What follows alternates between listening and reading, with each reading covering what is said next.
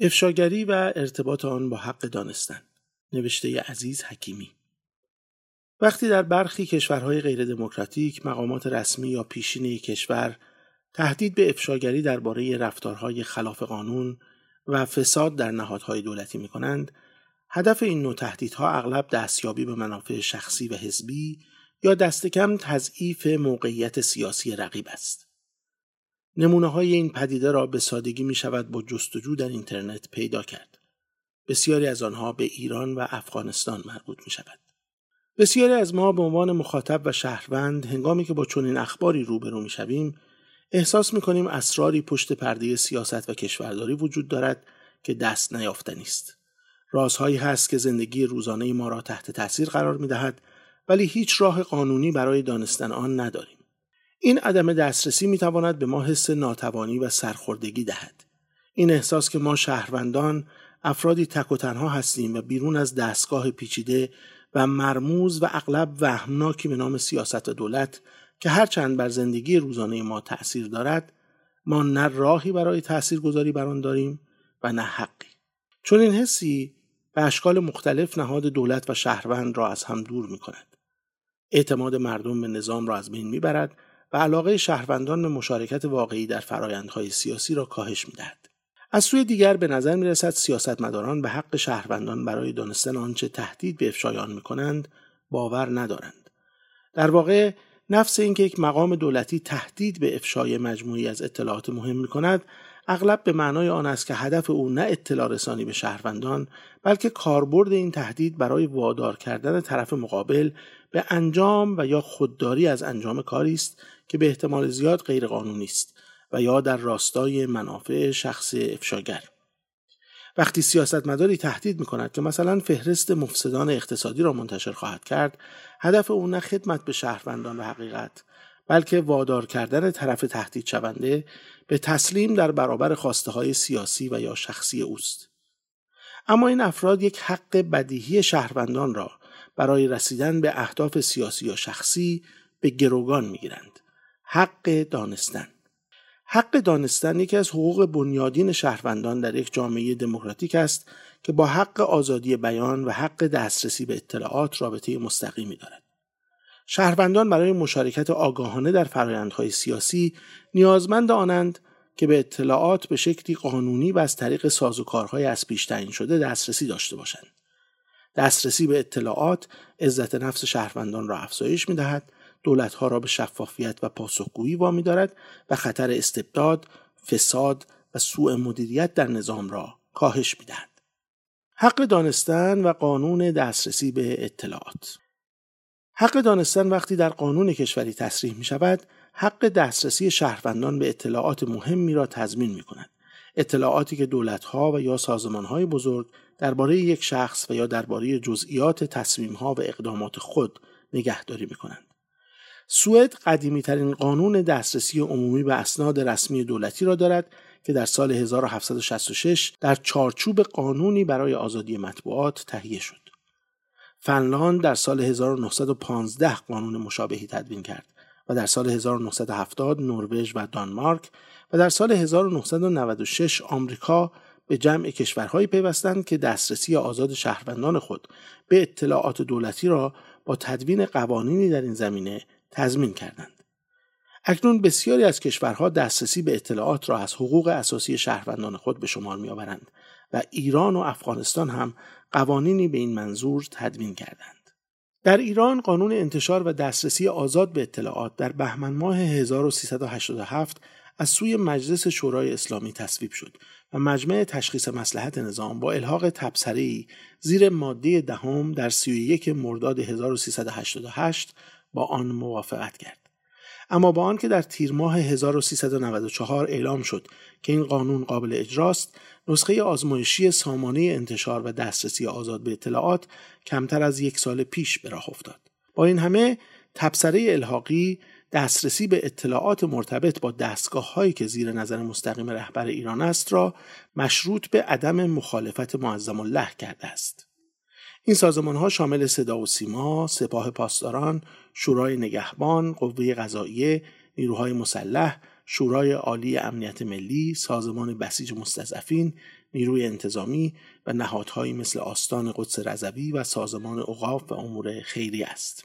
بدیهی است که قوانین مرتبط با دسترسی به اطلاعات در همه کشورها نواقصی دارد.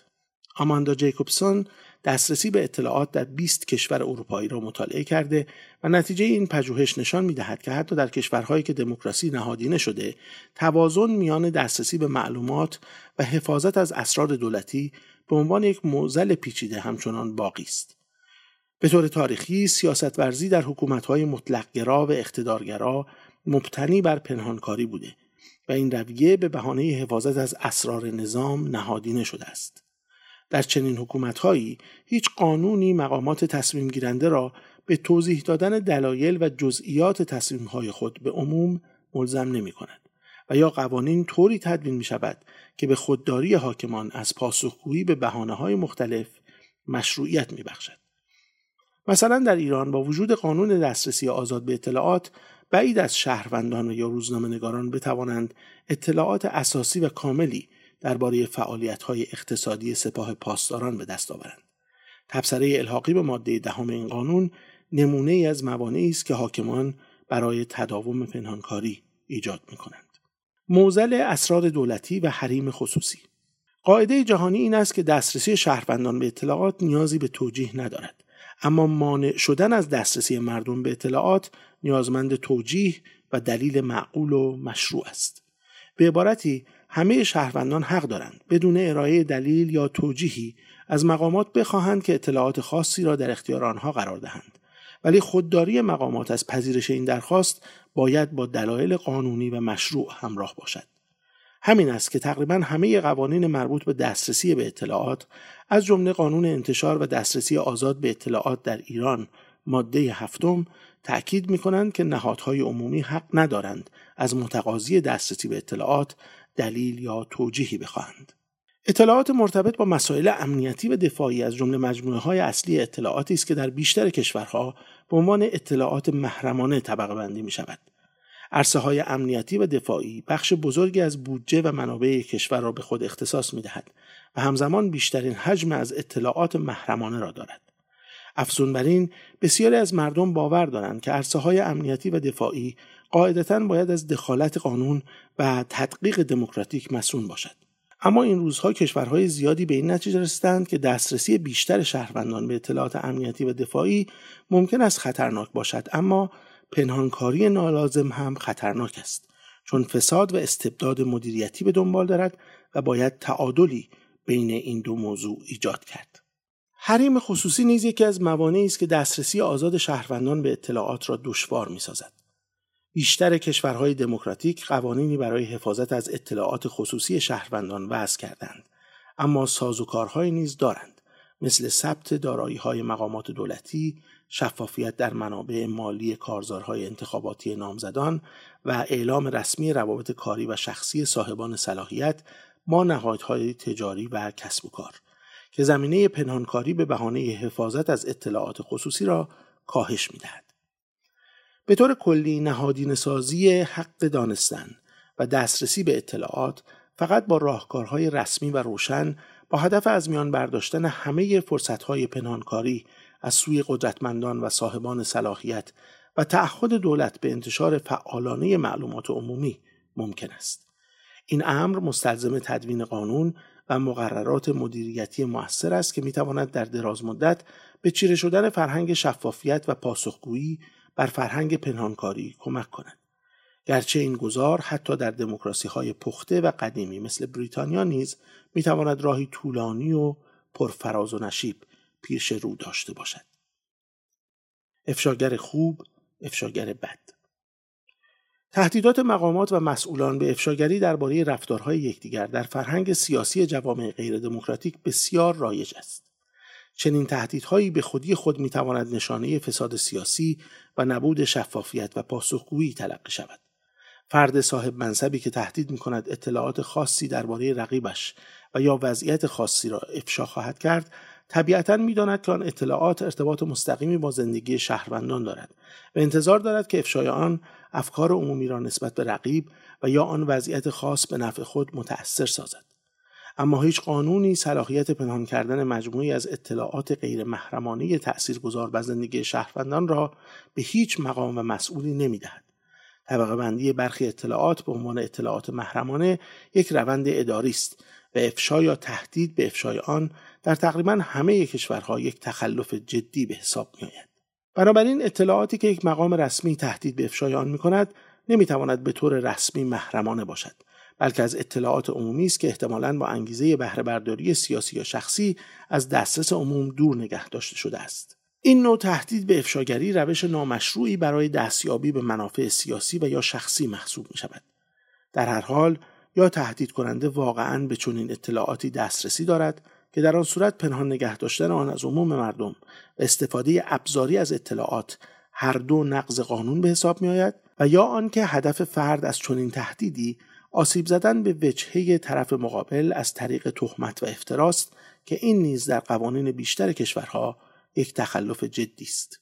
با این همه نباید از یاد برد که کارمندان دولتی و یا کارکنان سازمانهای بزرگ بین المللی که به اطلاعات محرمانه دسترسی دارند بنا به تعهد کاری خود ملزم به حفاظت از آن اطلاعات هستند.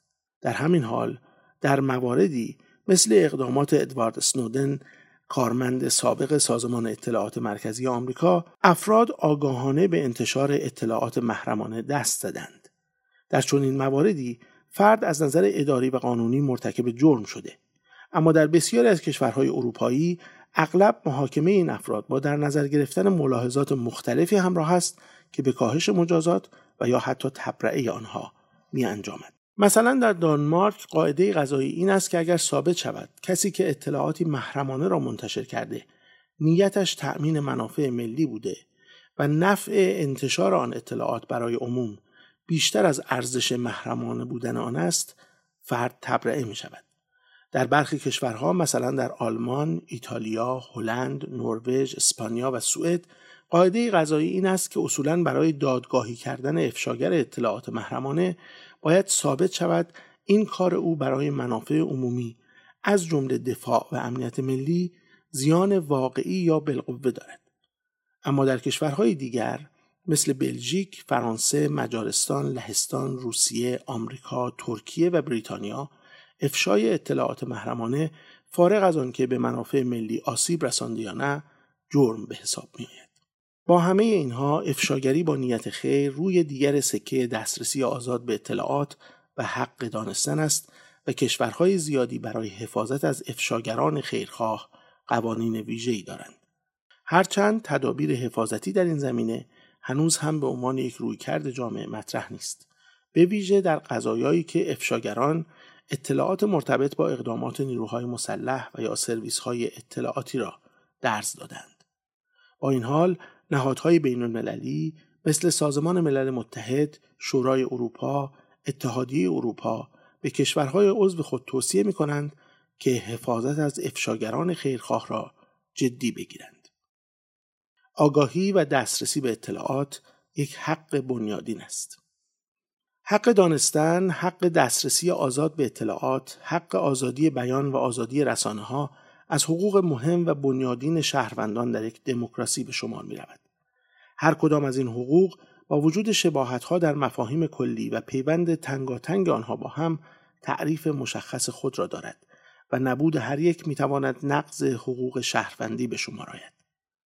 شناخت و دستیابی به حقوق شهروندی زمینه مشارکت آگاهانه مردم در فرایندهای سیاسی و نیز در تقویت کشورداری خوب ایجاد شفافیت و پاسخگویی، کاهش فساد و حفاظت از حقوق بشر را فراهم می کند.